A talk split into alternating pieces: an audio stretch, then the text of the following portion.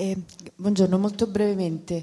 Eh, l'aborto spontaneo, una coppia, innamorati, c'è l'unione, c'è, sentono la spinta spirituale, sentono la presenza, concepimento, aborto spontaneo, magari anche più volte. Che succede? Cosa sta succedendo? Un aborto spontaneo è un fatto di natura.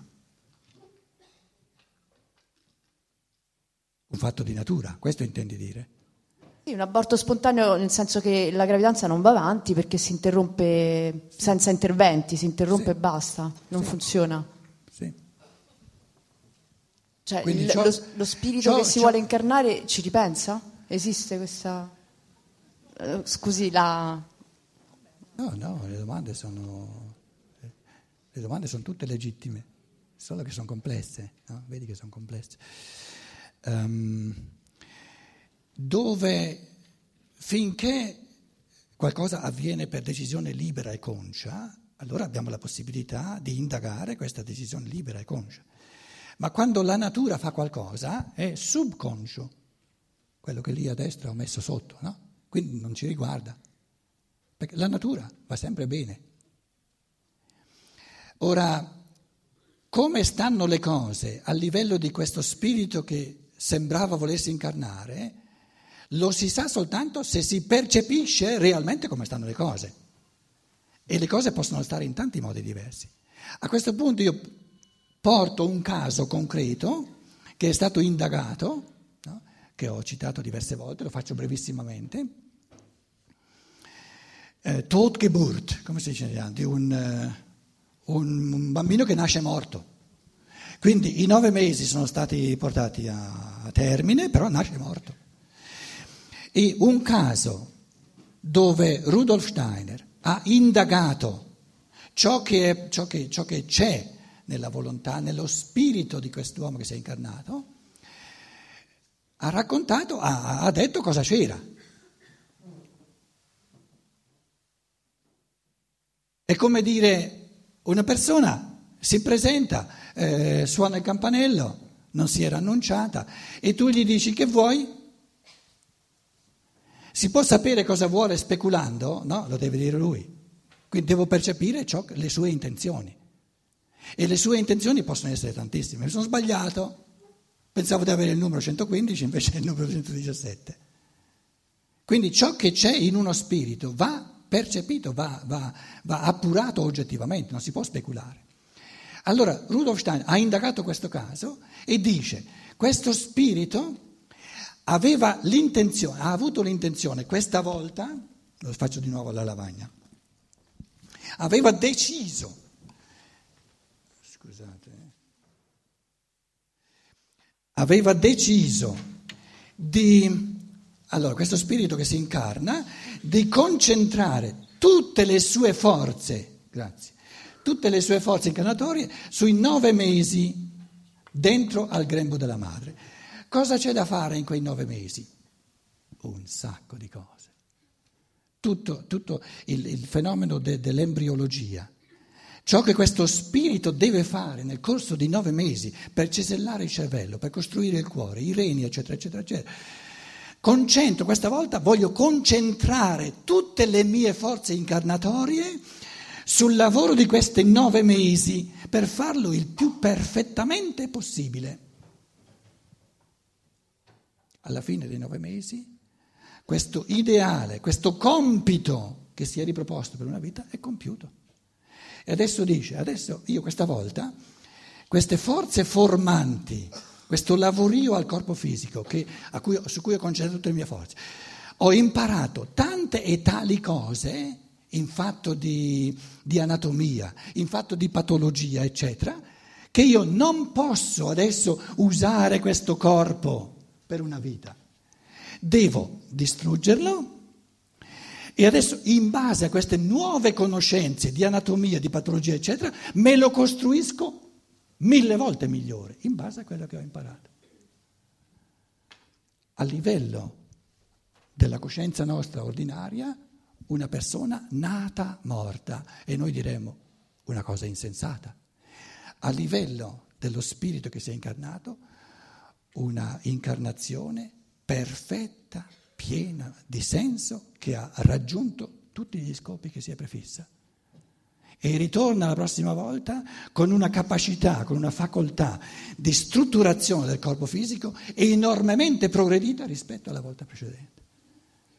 Però per sapere che qui c'è una incarnazione perfetta che ha raggiunto il suo scopo, bisogna osservare ciò che è presente nello spirito che si è incarnato, non si può speculare.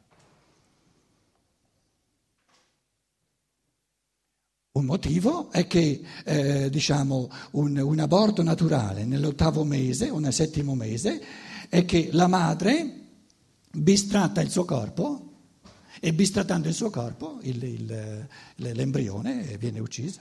Anche quello è possibile. Quindi le possibilità sono tantissime, bisogna appurare di volta in volta ciò che, ciò che c'è. E perché eh, la, questa donna bistratta il suo corpo? Perché nessuno è perfetto.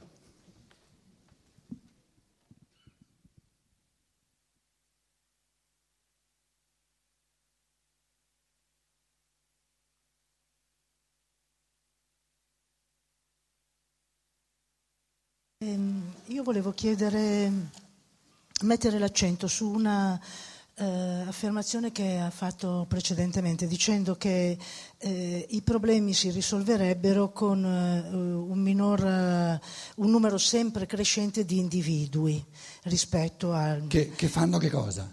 Eh, che aumentano la loro coscienza. Quindi per, per essere individui bisogna, eh, come dire, attivare questo percorso di coscienza. io credo che per per fare questa operazione, eh, sia, ci sono due variabili molto importanti sulle quali eh, anche lei ieri sera metteva l'accento. Il tempo, i 7.000 anni che sono, che sono passati prima di oggi e eh, questa cosa del tempo, tutto questo percorso che lei ci ha, ci ha esposto, eh, confligge un po' con la velocità dei tempi di oggi noi abbiamo dei tempi molto veloci siamo molto distratti da un percorso così, eh, così eh, concentrato sul, sulla crescita dello spirito. E l'altra cosa mi pare che eh, riguardi la parola. La, paura, la paura. La parola. La parola. Eh, anche su questo mi pare che noi stiamo, come dire, esagerando, no? mm, un eccesso di parole mi sembra che impedisca di godere del linguaggio ed è un po' quello che succede oggi, no? le, le condizioni generali della nostra vita sono un po' di questo genere. Eh, la velocità del pensiero a me faceva venire in mente come si producono poi delle malattie tipo l'Alzheimer, no? che non, non, fa ricordare più niente. Ecco, io volevo chiederle un parere su queste, un approfondimento su questi due aspetti. Diverse cose. Prendiamo un esempio di una evoluzione che lei dice troppo veloce a livello materiale e troppo lenta a livello spirituale, a livello di cammino di coscienza. Prendiamo l'evoluzione della tecnica. È un vortice. In base alla concorrenza, tantissime persone, eh, come dire, immettono, investono forze dello sforzo di pensiero per creare macchine sempre più perfette. No. E questo investire un sacco di forze, anche di pensiero, nella tecnica, nelle macchine, naturalmente non si può investire altrettante forze nel cammino del, dello spirito, nel cammino della coscienza, della conoscenza, eccetera. Allora mi pare di capire che lei diceva, però non in chiave di moraleggiamento, dovreste, dovremmo, no? che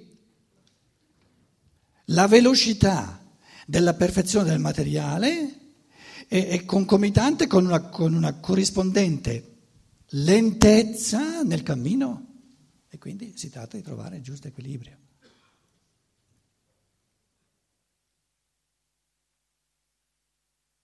L'umanità di oggi dedica quasi tutte le forze al mondo materiale, non può contemporaneamente dedicare, dedicare quasi tutte le forze al cammino spirituale.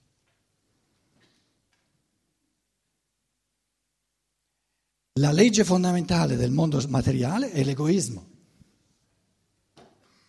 l'avere, il potere, La legge fondamentale del mondo spirituale è l'amore. Quindi noi più diventiamo materialisti, più diventiamo egoisti.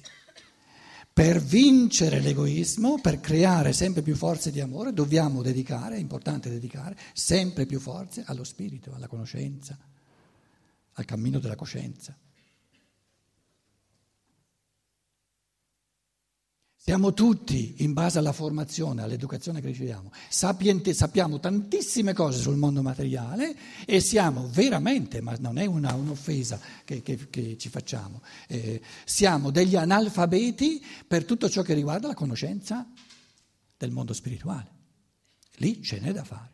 Però non possiamo, non possiamo, dire, aspettarci che le forze dell'amore siano molto profonde quando noi il, diciamo, il regno dove vige l'amore non lo conosciamo neanche e coltiviamo soltanto, come dire, il mondo materiale dove ognuno deve pensare a se stesso.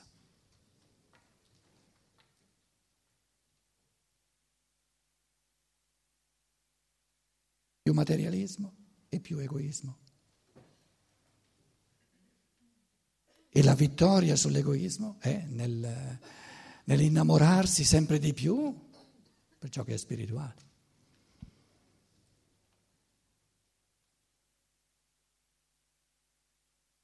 Una banconota, un eh, 20 euro materiale, una cosa materiale.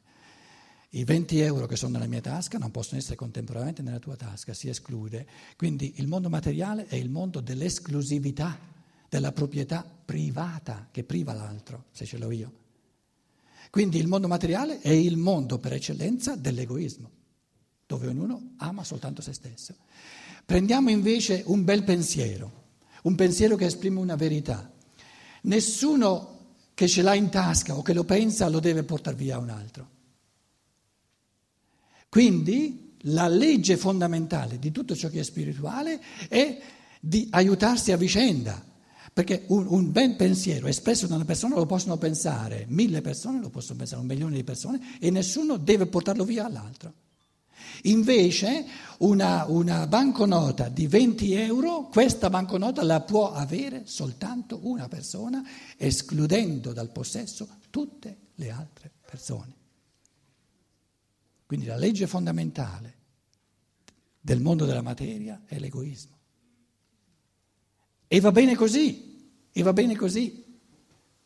Scontento è l'essere umano se non aggiunge, se non crea, oltre a questo mondo della materia, dove ognuno pensa a se stesso e deve pensare a se stesso, un mondo dello spirito dove la legge fondamentale è l'amore reciproco, l'aiuto reciproco, la fecondazione reciproca.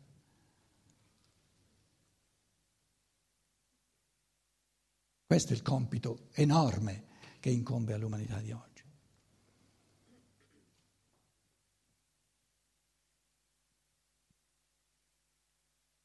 Hai l'ultima parola, però ti avverto l'ultima parola deve essere una parola di saggezza.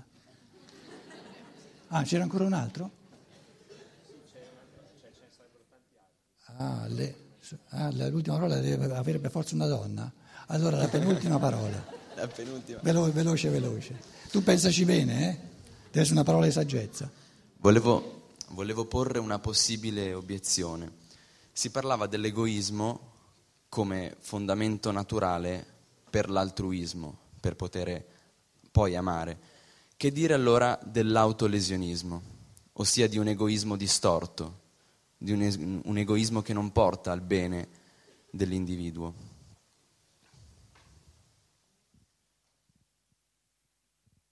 Non riesco a, a risolvere da solo questa, questa questione. Sì, perché è complessa, perciò mi sto dando un paio di secondi per riflettere da che parte la, la chiappo, capito? Allora, in linea ideale, l'amore di sé è il fondamento per l'amore dell'altro, perché io posso dare all'altro soltanto ciò che ho da dare. Quindi arricchire se stesso è il presupposto per dar ricchezza agli altri. Quindi l'unico modo sano di amare se stessi è di amare se stessi per amore dell'altro. Perché non posso amare l'altro se non ho nulla da dare. E non ho nulla da dare se non ho nulla.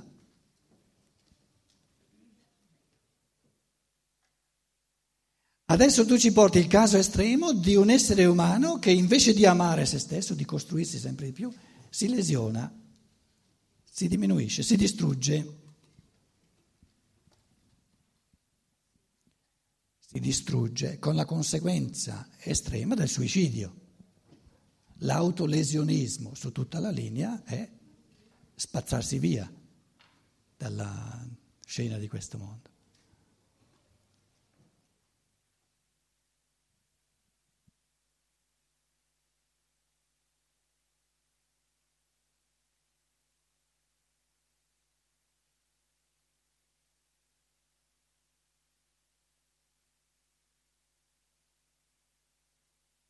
Un altro fenomeno è la depressione. La depressione è anche una forma di autolesionismo.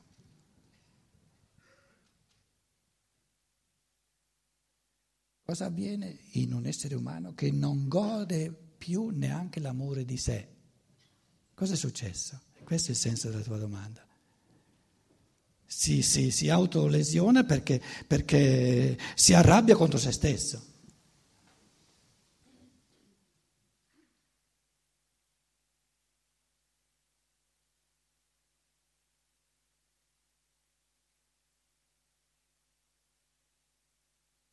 Fenomeno morale?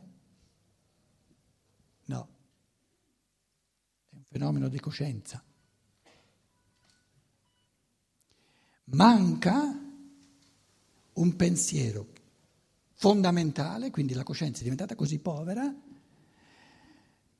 mancano i motivi, sono venuti meno i motivi per amare se stesso.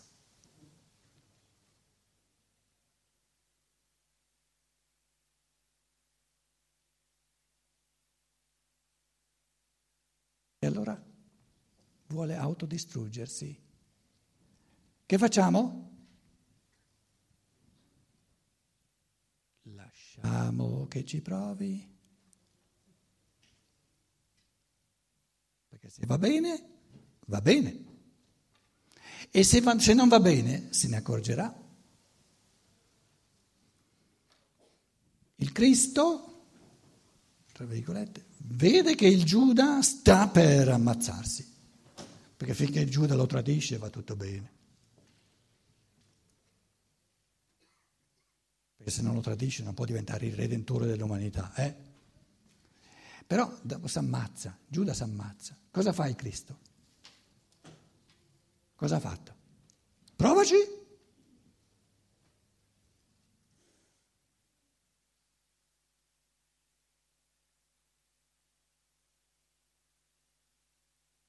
Quindi di fronte a una persona che distrugge se stessa, l'unico problema ce le hanno le persone attorno, che hanno paura. E che paura è? Paura della libertà. Quindi si tratta di vincere la paura della libertà. Perché se quello lì vuole provare cosa salta fuori autodistruggendosi, è libero di farlo, no? Mica possiamo costringerlo a non distruggersi. Come si fa a costringerlo a non distruggersi? Non si può costringere una persona. Il Cristo, siccome il Cristo vedeva le cose un pochino più, il Cristo non è un essere umano qualsiasi, è un essere divino, no? vede già cosa salterà fuori da questo Giuda che ha provato a distruggere se stesso, a fare un suicidio. Cosa è saltato fuori? Agostino dice Rudolf Steiner.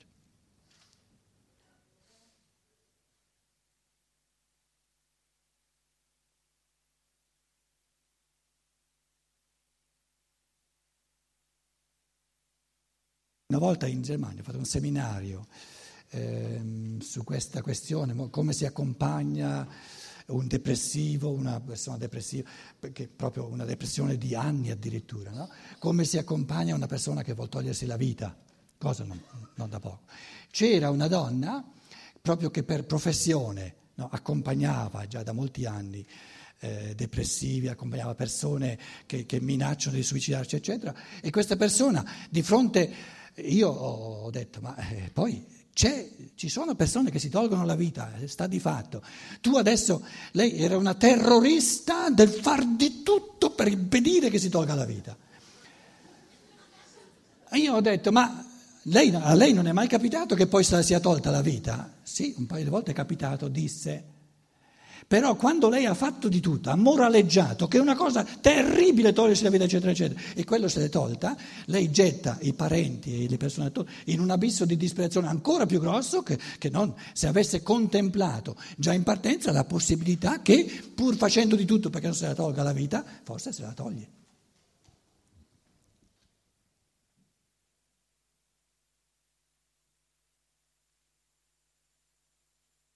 Se se la toglie o se non se la toglie la vita sono fatti suoi. Noi ne siamo il papà e la mamma di una persona di 30 anni, 40 anni. Ce l'ha avuto il papà e la mamma.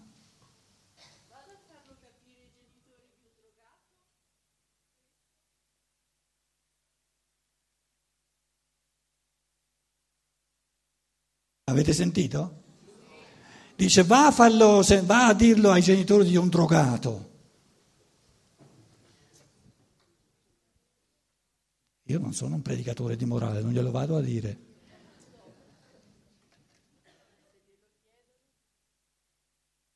Allora, tu dici, se ben capisco, questo drogato minaccia di togliersi la vita. Il diritto alla libertà, di scelta quando... Sì, Concre- sì, scendiamo al concreto. Questo drogato minaccia di togliersi la vita. E i genitori? Quanti anni ha questo drogato?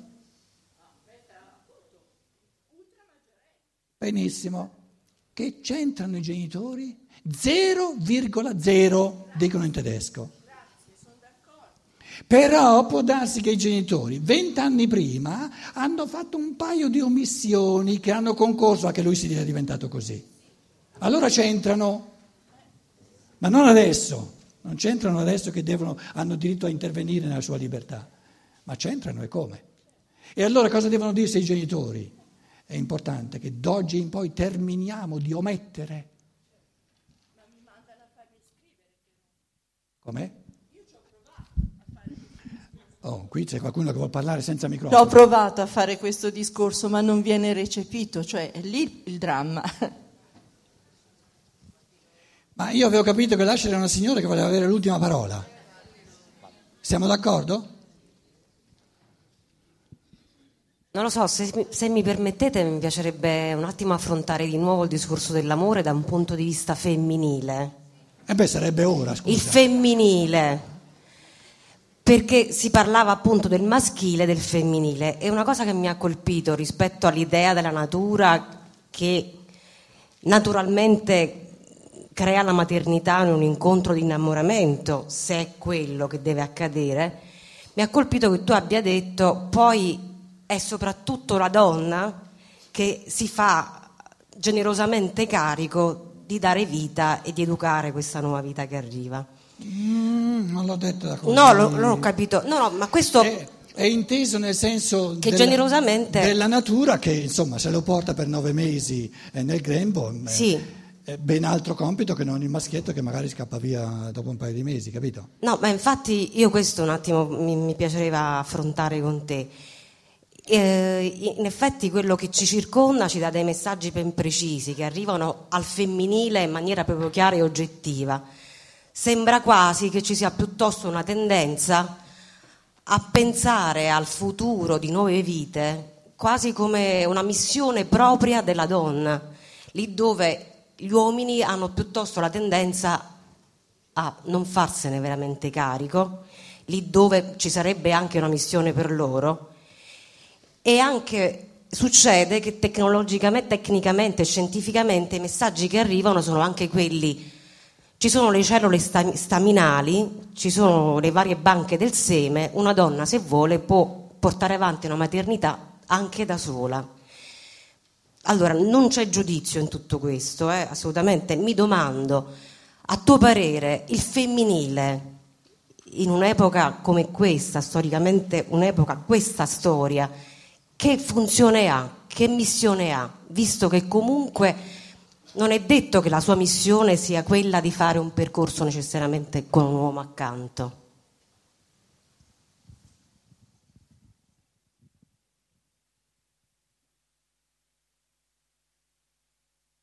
Io pensavo che la tua, che la tua ultima parola di saggezza fosse che ci, ci dici buon appetito a tutti quanti.